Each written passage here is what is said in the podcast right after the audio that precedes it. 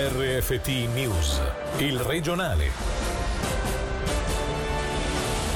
Buonasera dalla redazione, 30 minuti per andare da Locarno a Lugano. Le FFS hanno presentato il piano orario valido dal 13 dicembre con l'apertura della galleria di base del Monte Ceneri. Un orario che entrerà in vigore in due fasi, la prima fino al 4 aprile per poi partire con l'orario definitivo con il completamento della tratta Contone Tenero. Sentiamo la direttrice FFS regionale Sud Roberta Cattaneo. La più grande novità del nuovo orario è il Radio Express che parte da Locarno e che servirà Lugano e poi con il cambiamento d'orario definitivo dal 5 di aprile andrà anche fino a Milano, una volta all'ora con il cambio transitorio Locarno-Lugano in mezz'ora e questa è già una buona notizia, a volte andrà addirittura anche fino a Chiasso. Con il cambiamento d'orario definitivo dal 5 di aprile questo treno ogni ora andrà fino a Milano e ogni mezz'ora servirà fino a Chiasso.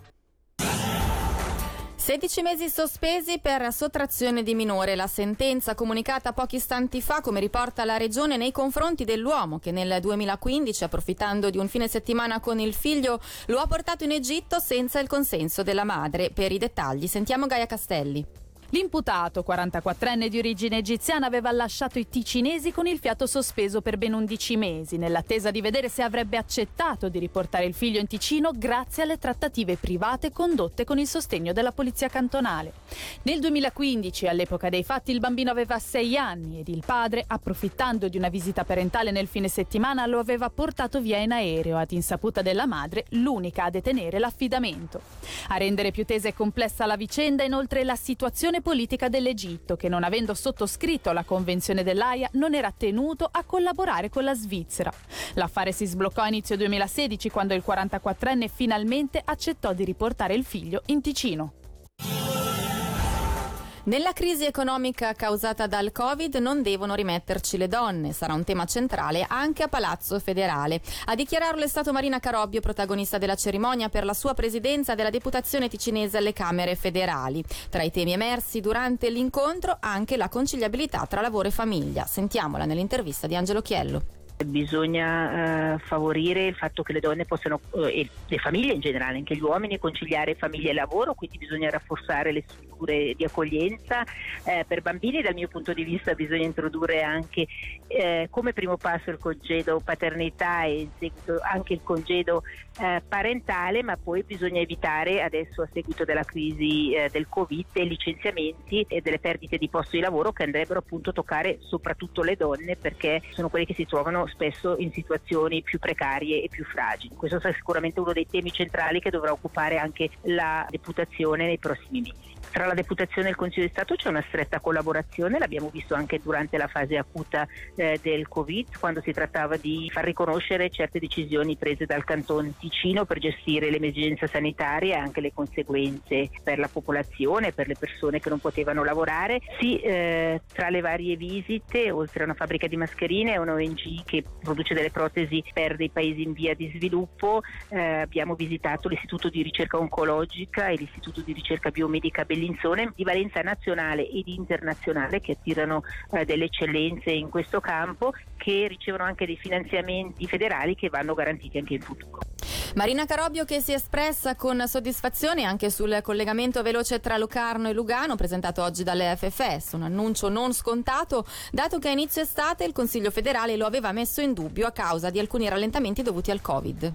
Era stata una richiesta che eh, col cantone avevamo portato avanti con forza come deputazione nel mese di giugno perché sembrava che eh, questa apertura dovesse, eh, questi collegamenti tra Locarno e Lugano dovessero rittare nel tempo. Quindi questo mi sembra un bel segnale eh, che esce dalla giornata di oggi.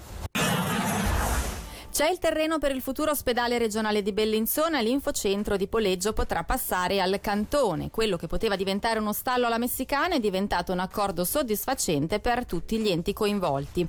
Al centro del dialogo oggi a Bellinzona anche il futuro dell'infocentro di Polleggio che sarà usato per attività di interesse pubblico. Ne abbiamo parlato con il sindaco di Polleggio, John Mercoli. Per Polleggio è sempre stato preservare l'infocentro un fattore molto importante. Con questo genere di esercizio si va verso la salvaguardia dell'infocentro, infocentro che spero possa rappresentare un valore aggiunto per, per Pollegio e per le tre valli nel futuro. Si può già ipotizzare per cosa potrà essere utilizzato? A questo stadio delle cose è un po' prematuro, stiamo lavorando a stretto contatto con Cantone e i vari attori coinvolti, eh, diventa un po' difficile fare delle previsioni in questo senso. Aggressione sulla passerella tra Locarno e Ascona. Un minorenne è stato fermato e poi rilasciato dopo l'interrogatorio. L'ipotesi di reato nei suoi confronti è di lesioni gravi. Ci dice di più Angelo Chiello. I protagonisti della vicenda sono due giovani di 17 e 19 anni, entrambi del Locarnese. Come comunicato dalla Polizia Cantonale, ieri, poco prima delle 15, nei pressi della nuova passerella ciclopedonale a Locarno, è scoppiata una lite tra i due. Ignote le cause all'origine del confronto. Il più giovane avrebbe sferrato un pugno al volto del 19enne che ha riportato serie ferite, rendendo necessario il ricovero in ospedale. La polizia ha identificato e rintracciato poche ore dopo il minorenne a casa. Quest'ultimo, dopo l'interrogatorio, è stato rilasciato. L'ipotesi di reato nei suoi confronti è di lesioni gravi. L'inchiesta è coordinata dalla magistratura dei minorenni.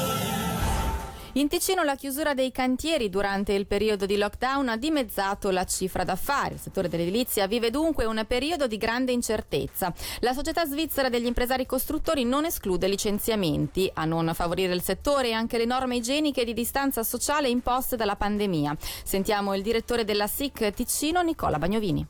Anche il Ticino ha sofferto in modo particolare il secondo trimestre del 2020, addirittura le sei settimane di fermo cantieri hanno dimezzato la cifra da fare in questo periodo. Poi paradossalmente si è creata una sorta di riserva di lavoro fittizia perché i lavori sospesi poi sono stati continuati e ci permettono in questi mesi di avere comunque lavoro per tutti. Maggiore incertezza l'abbiamo per il prossimo futuro. Spero proprio che nei prossimi mesi non si arrivi già al licenziamento, anche se non lo possiamo evitare, bisognerà cercare di acquisire nuovi lavori e qui il ruolo dell'ente pubblico, i comuni, committenti importanti è fondamentale per cercare di sopperire alla carenza di lavoro che l'edilizia abitativa mostra ormai da mesi e l'insicurezza generale anche lì non fa sperare nulla di buono. Il nuovo sistema di lavoro da adottare anche sui cantieri per evitare i contatti e aumentare la distanza sociale incide in modo importante anche sul rendimento delle squadre. C'è una nuova organizzazione soprattutto durante le pause, durante i lavori in team e questo implica dei costi maggiori, però è un modo di lavorare che dobbiamo cercare di alimentare anche in futuro perché è l'unico sistema per evitare il diffondersi del coronavirus.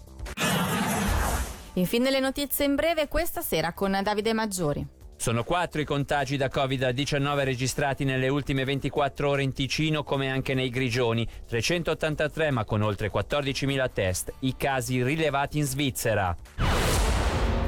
Nessun obbligo di quarantena al momento per chi rientra dalla Francia. L'ipotesi era circolata nelle ultime ore, dopo il forte aumento dei casi.